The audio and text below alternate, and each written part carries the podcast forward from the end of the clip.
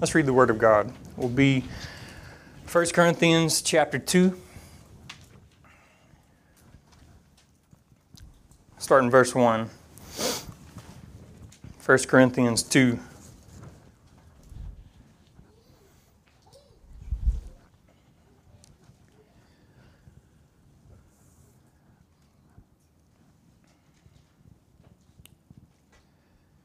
And I, when I came to you, brothers, did not come proclaiming to you the testimony of God with lofty speech or wisdom. For I decided to know nothing among you except Jesus Christ and Him crucified. And I was with you in weakness, and in fear, and in much trembling. And my speech and my message were not in plausible words of wisdom, but in demonstration of the Spirit and of power so that your faith might not rest in the wisdom of men, but in the power of God. Yet among the mature we do impart wisdom, although it is not a wisdom of this age or of the rulers of this age, who are doomed to pass away. But we impart a secret and hidden wisdom of God, which God decreed before the ages for our glory. None of the rulers of this age understood this, for if they had, they would not have crucified the Lord of glory. But, as it is written, what no eye has seen, nor ear heard, nor the heart of man imagined, what God has prepared for those who love Him. As we continue in our study in Corinthians, um, here we are and if I could sum up Pastor Chad's sermon from last week, it's the gospel is enough. It doesn't need to be adorned, it doesn't need to be modified, spruced up. Nothing changed. It just needs to be presented on its own, and that's that. The gospel is enough on its own. It is the power of God for salvation. So, knowing what Paul has, has told us, Paul has given us um, sort of a, an overarching principle on, on, what the gospel is. And, and, and, so now he, he starts addressing, he goes back to address the Corinthians to sort of say, I, I practice what I preach. Because he says, and I, when I came to you. So Paul's going to recall back and, and, and remind them of how he came to them with the gospel and what it was that the gospel accomplished on its own. And so Paul went to the Corinthians in a certain way, and we're going we're gonna explore how he did this today. And so I just want to, to start us off with this in your mind. When you go, and I'm going to tell you how it's supposed to look when you go. Okay? Paul came to the Corinthians. Now, when you go, Paul said, Be, be imitators of me, right? As I imitate Christ. And I think that's in all things. Paul was worthy of being imitated in both his character, how, how he uh, carried himself, and his tactic uh, when he's on mission. So when you go, let, let Jesus be enough. Okay, the gospel is enough. Let Jesus be enough.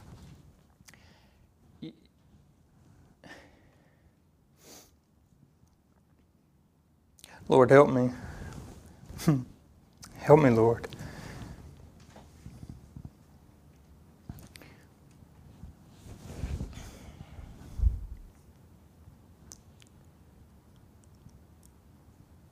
When you go, go in simplicity. You don't need to know, and we explored this last week, you don't need to know all the rhetoric of man. You don't need to be a scholar. You don't need to have 15 letters on the side of your name. You don't need to know the latest and greatest arguments. You don't need nothing but Jesus. All you need to know is Christ. And I don't simply mean facts about Christ. You need to have been with Him. You need to know Him personally and know Him well. And when you go out, you take simply Jesus. And that doesn't mean uh, elementary or, or just not having any, anything quality about it. It just means nothing else added to it. Simply Jesus. You go in simplicity. So you got to know who Jesus is. Paul said he decided, he decided, uh, the, the NASB, it says, uh, determined. I, I determined to know nothing except Jesus Christ. So he, he, Paul made a conscious decision. Paul made up his mind. I have decided I don't need nothing but Jesus. It, it's a firm decision. I, I made it. I'm looking back. I'm not looking back. And my mother in law were talking last night, uh, something not related to this, but just to illustrate it, sometimes in life we're faced with, with these decisions, and there's not necessarily a right or a wrong maybe. It, uh, should I take this job or should I not? And you weigh out the pros and the cons. And then you make a decision and you just got to go with it. You, you can't keep second guessing yourself and you can't keep, well, what if, well, what this. I promise you, if you make this determination, if you make this decision to only bring with you Jesus, you will not regret it. Do not let Satan put in your mind that you need anything else. He's a liar. There is power in the name of Jesus. There is power in the name of Jesus. You have to know who Jesus is. I love the, the header in, in my Bible, and maybe in yours too, in Colossians uh, ch- chapter 1 and going into 2. It has this header over that section the incomparable Christ. And then it goes on to describe him. He cannot be compared with anyone or anything in this world or out of this world or anything that you could imagine in your mind. He is incomparable. It says that all things were made through him and he holds all things together. He's the firstborn among all creation. There, there is none like Jesus. Come with me Turn, turn right now to Colossians uh, 1. We're going to go there in a minute. Jesus, Jesus, in the beginning was the Word, and the Word was with God, and the Word was God. He was in the beginning with God. Jesus is and has been and always will be. You got to know that about Jesus. Jesus spoke and in his creative power brought the cosmos into existence. Jesus holds that creation together by his power. Jesus is the head of all things. Jesus also laid aside his rightful place in heaven and was born of a virgin. He came into this world as a man that's something you got to know about Jesus that is unique to Jesus alone. He is God man. You can't stress that enough. Jesus reconciles all things back to himself in his work. Jesus alone stepped down out of heaven and put on flesh. Jesus alone walked this earth, was tempted in every way as you and I, yet without sin. Jesus alone. You can find no other sinless one around. Jesus. Only Jesus. Jesus came as a prophet, the true prophet, as we just sang. Jesus came proclaiming the kingdom of God. Repent. The time is at hand. The kingdom's here. Repent. Be saved. Jesus came with great mercy on his lips. Jesus offered salvation with his mouth, foretelling what he was going to do on the cross. Jesus and his compassion, because of who he is, because of who Jesus is, Jesus in his compassion walked the earth touching lepers. I don't know about you, but I hear about somebody with the COVID 19 and I'm going to keep my distance. I'm not Jesus. Jesus carries the power of healing in himself.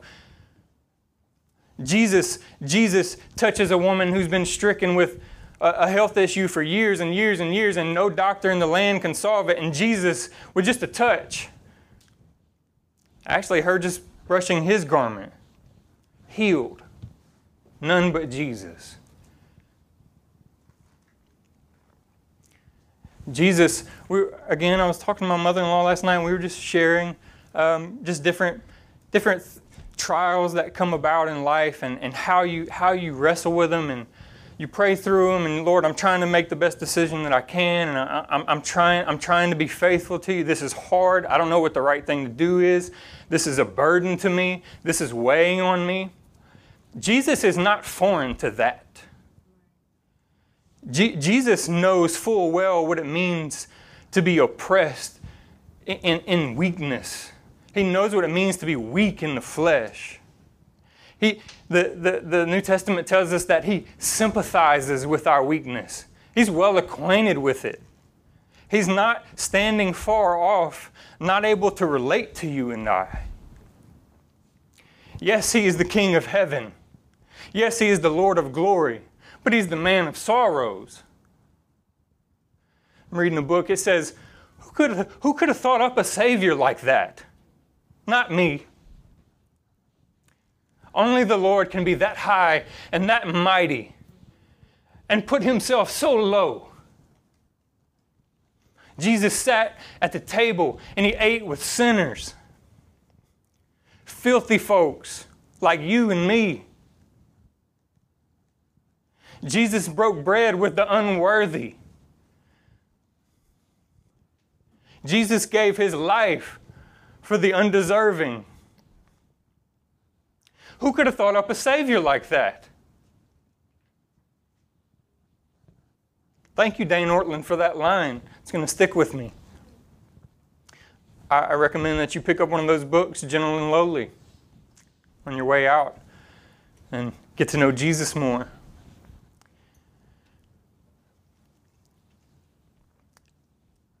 I determined to, to know nothing except that Jesus.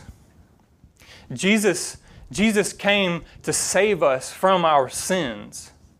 Undeserving, unworthy, unfit for his kingdom, yet he came to make us sons and daughters of the Most High.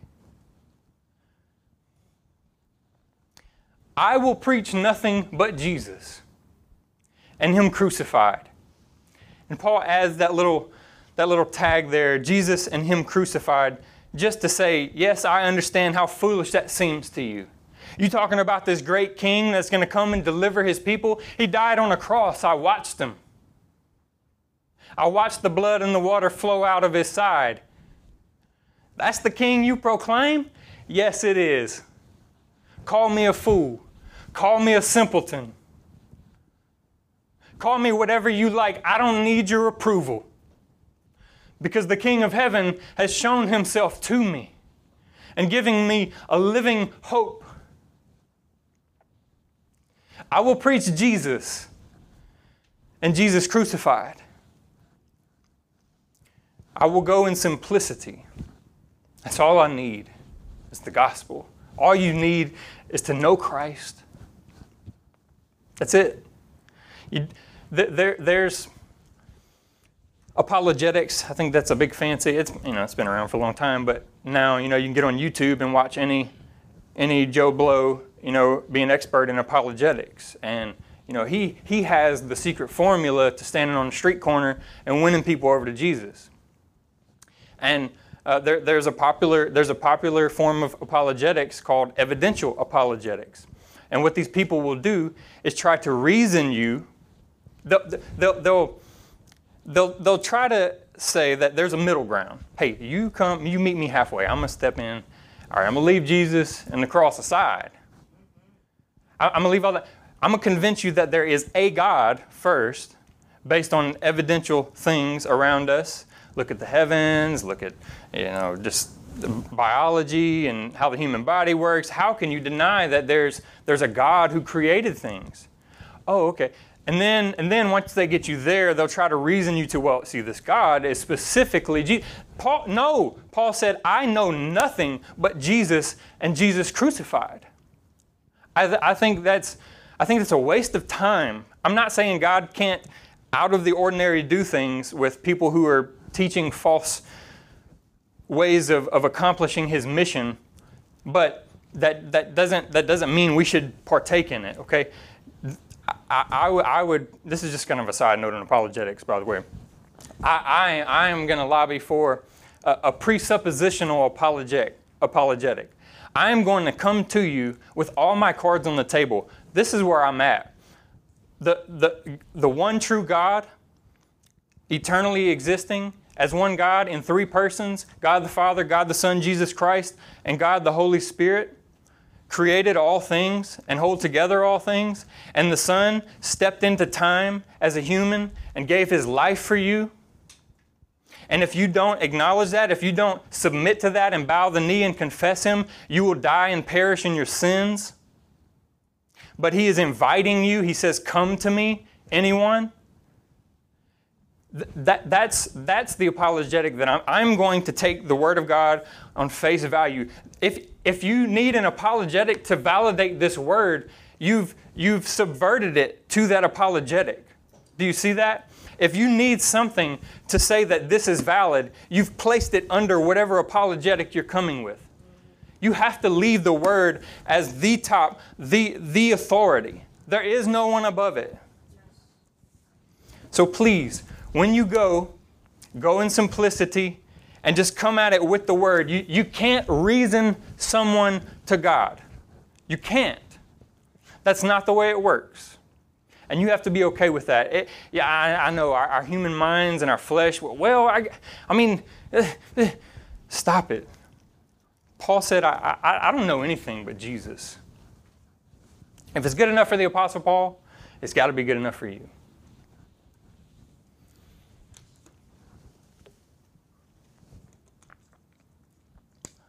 I have a, a, new, well, one of my favorite passages, new, is uh, in, in, Mark, um, Mark chapter 11, uh, speaking about authority. The, the, the, the Pharisees and the rulers come to Jesus and they, they say, what, what authority are you doing these things on? And Jesus, being my Jesus, says, Well, let me ask you a question, and then I'll tell you on what authority I'm doing this. I say, Okay. And Jesus asked them, He said, is the, baptism, is the baptism of John of God or of man? And so, you know, they, they kind of huddle up and they start reasoning among themselves. And they're like, well, if we say it's of God, they're going to say, well, why'd you kill him? You know? And then they said, well, but if we say it's of man, then they're going to stone us because everybody believes that John the Baptist is a prophet. So Jesus boxes them in whenever he's challenged on his authority. Jesus, Jesus answers to no one on authority. Jesus answers him with this that I'm not going to tell you on what authority I do these things. You can't answer me that. I love it. And that's how the story ends. Jesus said, I'm not going to answer you. You can't challenge Jesus' authority. That's the Jesus I preach. Jesus is supreme in all things. All things. When you go, go in solicitude. Solicitude, not solitude, not by yourself. Solicitude is to have great care or concern over something. Paul says that he was with the Corinthians in weakness and in fear and in much trembling. There's a couple different ways to interpret it and go about it. I think they're they're kind of holding hands, but they're somewhat different. I'll give you what I believe uh, those words mean. Weakness. We, we know that Paul, um, in Philippians, he said, he said, you know, I'm content with having nothing. I'm content with knowing nothing except Jesus. I, I, I'm not coming to you with anything about myself that brings merit to what I'm coming to you with. Okay? I, I, I am coming in weakness. I, I am unworthy. I, I am not able to do this. It is simply the power of God working in me. And, and so I have a great care and concern to make sure I'm constantly lessening myself so that He can be greater. Am I in the Bible there? I, I decrease so that He increases. Okay, in weakness. We also know that He, he oftentimes went without. Um, he said, I, I, I have learned how to go on in life with much and with nothing. It, there were many times in Paul's life where he was weak, probably physically, but, but that, didn't, that didn't cause him to start utilizing means. Here's the point that, that didn't cause him to start utilizing means that would prop himself up, that would make himself look grander, that would make himself look like he had more swag and more sway and more ability and more pull uh, with the government or you know hey i got you know i got all these resources so evidently i've been with god. No. Paul said i was with you in weakness. There was nothing in me that could have helped you out except the message that i preached. And in fear and in trembling i, I think it's it's that's why i chose the word solicitude I, I, I go about making a, a conscious effort to lessen myself, to know that I know nothing, to know that I have nothing, to know that I can offer you nothing and do nothing for you except for the message that I preach. And, and I have a great care and concern over that. And I, I, I do it with fear and trembling. I, I understand what a great task this is. And especially for Paul. Paul Paul's, Paul, Paul's an, an apostle. He, he's been called by the Lord to go out and to preach this message. And so he's going to take great care and he's going to understand the, the, the, magnitude of the office that he's filling. Paul, Paul, Paul is, I, I am an apostle. I, I can't mess this up. So I constantly got to realign myself, realign myself. You, you, know, you know when somebody's, somebody's watching, maybe your boss is watching you over your shoulder at work and you just kind of like, oh, I can't open my email, I can't check my Facebook, I can't check. You ought to do that all the time, but especially when somebody's watching, you, you, got, you got a little bit of, uh, you know, fear and anxiety about you, like, I better get this work done. Just a silly illustration to, to paint the picture. The Lord has given us a grand task to be ambassadors for His kingdom. The Lord has charged us to go out into all nations and make disciples. And we ought to take great care over how we're doing that. Solicitude. Go out with solicitude.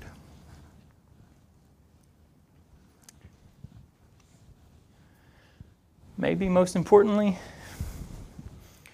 when you go, go in the Spirit. Paul says that he didn't utilize the world's means and whatever he could conjure up. He only relied on the Spirit and power.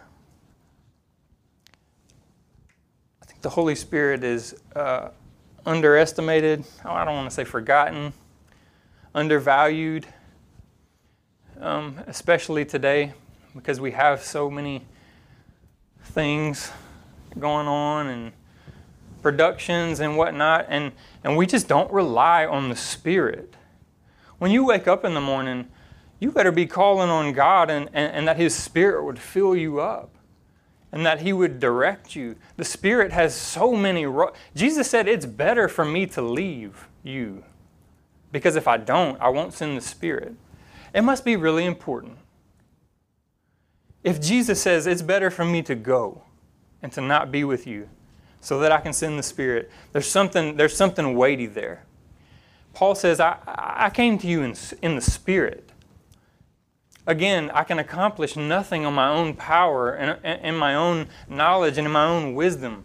I need the Spirit of God to show me what, what this word means. I need the Spirit of God to empower me to, to speak the gospel to those friends at school. When, when, when they might laugh at me and they might chide me and they might, you know, kind of snicker behind my back. You got to be okay with that. You got to you got to rely on the Spirit to comfort you in that time. You got to rely on the Spirit to encourage you. You got to rely on the Spirit to correct you when you start using other means besides the ones that God has prescribed. You've got to rely on the Spirit to convict you of sin when, when maybe you don't know that you're sinning, you need to ask Him, Show me, Lord, whatever is unpure in me so that I can be more like Jesus. You need the Spirit of God.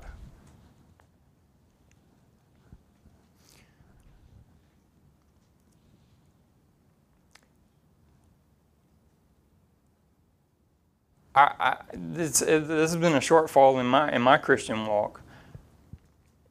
Um, to give to give a lot of thought and in, intentional prayer on asking the Spirit, inviting the Spirit to stir me up.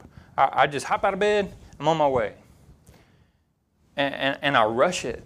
And, and I don't allow the Spirit of God, the mechanism that He uses to train us and to renew us and to rebuke us and to carry us along, all those things. The, the very means that God is using, the Holy Spirit, I, I, I don't pay enough attention to that. So I encourage you to be consciously in the Spirit. M- make a decision, determine to go about your day in the power of the Holy Spirit and of the power of God. And, and, and here's why. Here's why you need to do all these things. So that the people that you are ministering to in your life and the people that see you and you don't know that they're seeing you, and the people in your home, your children, everyone around you, so that the people who you proclaim this Jesus to don't rest on your intelligence and your wisdom and your pomp and skills that you got, but they simply know that, man, the power of God is moving here. This can't be, this certainly can't be chased. I love that passage in, in chapter 1 where he says, Not many of you were noble. Amen. Hey, I'm Chase Como. I, I, grew up in a town of about 2,500 people. I went to Welsh High School and uh, I made decent grades and uh, I, I, graduated early. I tested out of a vocational school because I couldn't keep my stuff together and uh, I, I just needed to hurry up and get my diploma before I really botched it and I worked some dead end jobs. And I'm just, here's my point I'm a nobody. I'm not noble. And, and, and when Paul says something like that, I'm like, thank you, Lord, for using the weak and the base things of the world to accomplish your mission. Thank you that you would include me. All right? Everybody in here should be amen. And thank you for using me, a nobody with nothing. Amen.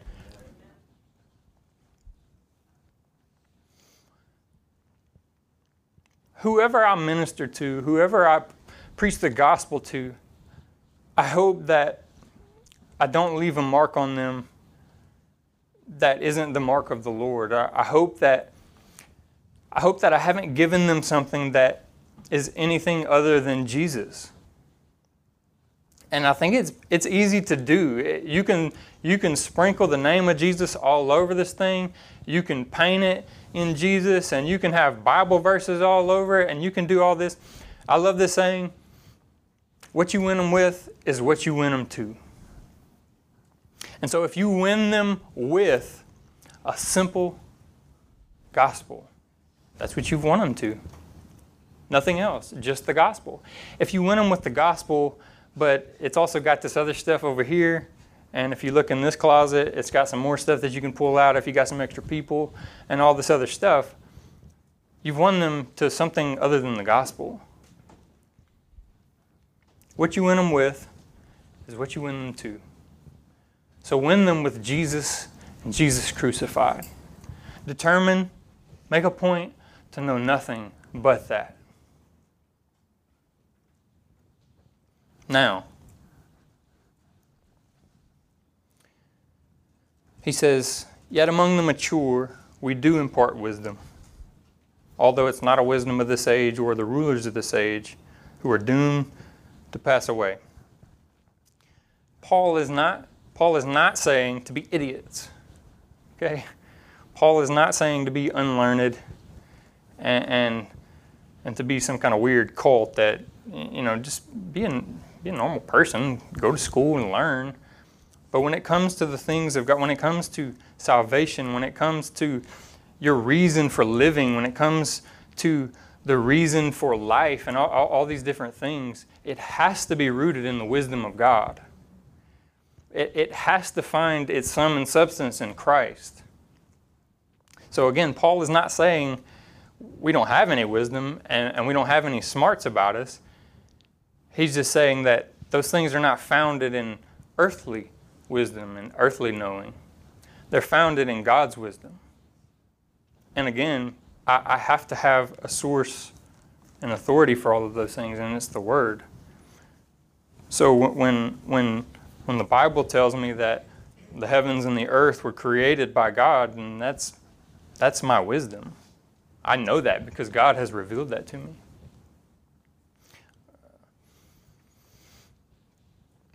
Um, when he said, I, spent some time on this, and I'm glad I did. this word mature here, yet among the mature we do impart wisdom. Does that mean that with Brother Chris or Mr. Mark, those are the guys that I can try to share some wisdom with because they're mature?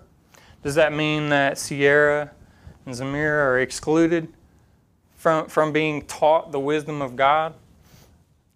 I don't, I don't think so. And here, go to, I know I skipped the Colossians passages. We'll talk about it some other time. Um, go to Philippians 3. One of the, one of the, the first, um, one of the earliest sermons I can remember after coming to faith. Um, Mr. Coley, he's still, he's still ministering over there in uh, South Huntsville. But he preached on um, verse 10. The, the Holman Christian Standard Version says, My goal is to know him. The ESV says, That I may know him and the power of his resurrection and may share in his sufferings, becoming like him in his death, that by any means possible I may attain the resurrection from the dead. A little bit farther on from that, that there, there's that there's that base knowledge of Christ, right? There's there's that essential thing. I, I, my goal is to know Him. My goal is to know Jesus, the power of His resurrection. Verse 14. In that, I press on toward the goal of the prize of the upward call of God in Christ Jesus. Let those of us who are mature think this way. And if in anything you think otherwise, God will reveal that also to you. Let those of us who are mature think in this way. I will press on in knowing Christ. So the mature that we impart wisdom to, that we spend our time giving our pearls to, th- those are the people who we know have resolved to press on in Christ. That's it. So, so there, there, is, there, there is a time when we go out and we proclaim Christ and Christ crucified, but with those who say, yes, amen, I'm going to follow that, we, we impart this, this, we go a little bit deeper. So it, it's not, I mean, where's the line? Is it 10 years following the Lord? Is it 20? Is it 2? I don't think it matters. Zamira said, I believe, I'm getting baptized, I'm following. We impart wisdom to her because she has said, I want to know Jesus and the power of his resurrection. I want to, I want to fellowship in his sufferings so that I too can be raised from the dead. And I'm going to press on towards that goal. Let those of us who are mature think that way. Let us think like Zamira. We have a simple resolve to press on in Christ.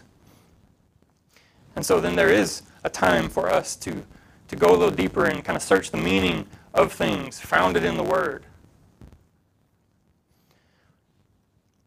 When you go, remember you're talking a secret language. It's kind of like a, like a secret club, you know. Paul says the world can't understand these things.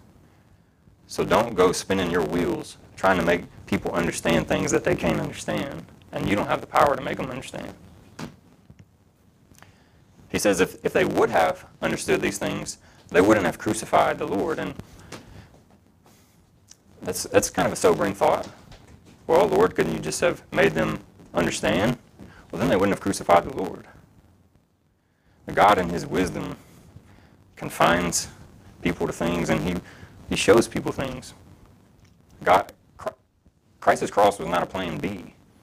So, in God's wisdom, in heavenly wisdom, God decided to veil these things from the rulers and the authorities so that his son would be crucified on a cross.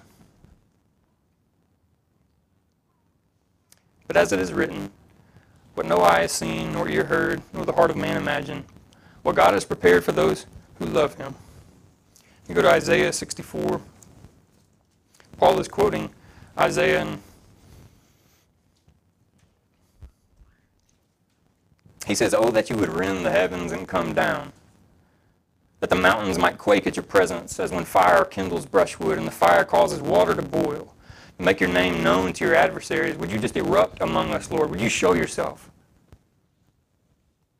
The nations might tremble at your presence when you did awesome things that we did not look for.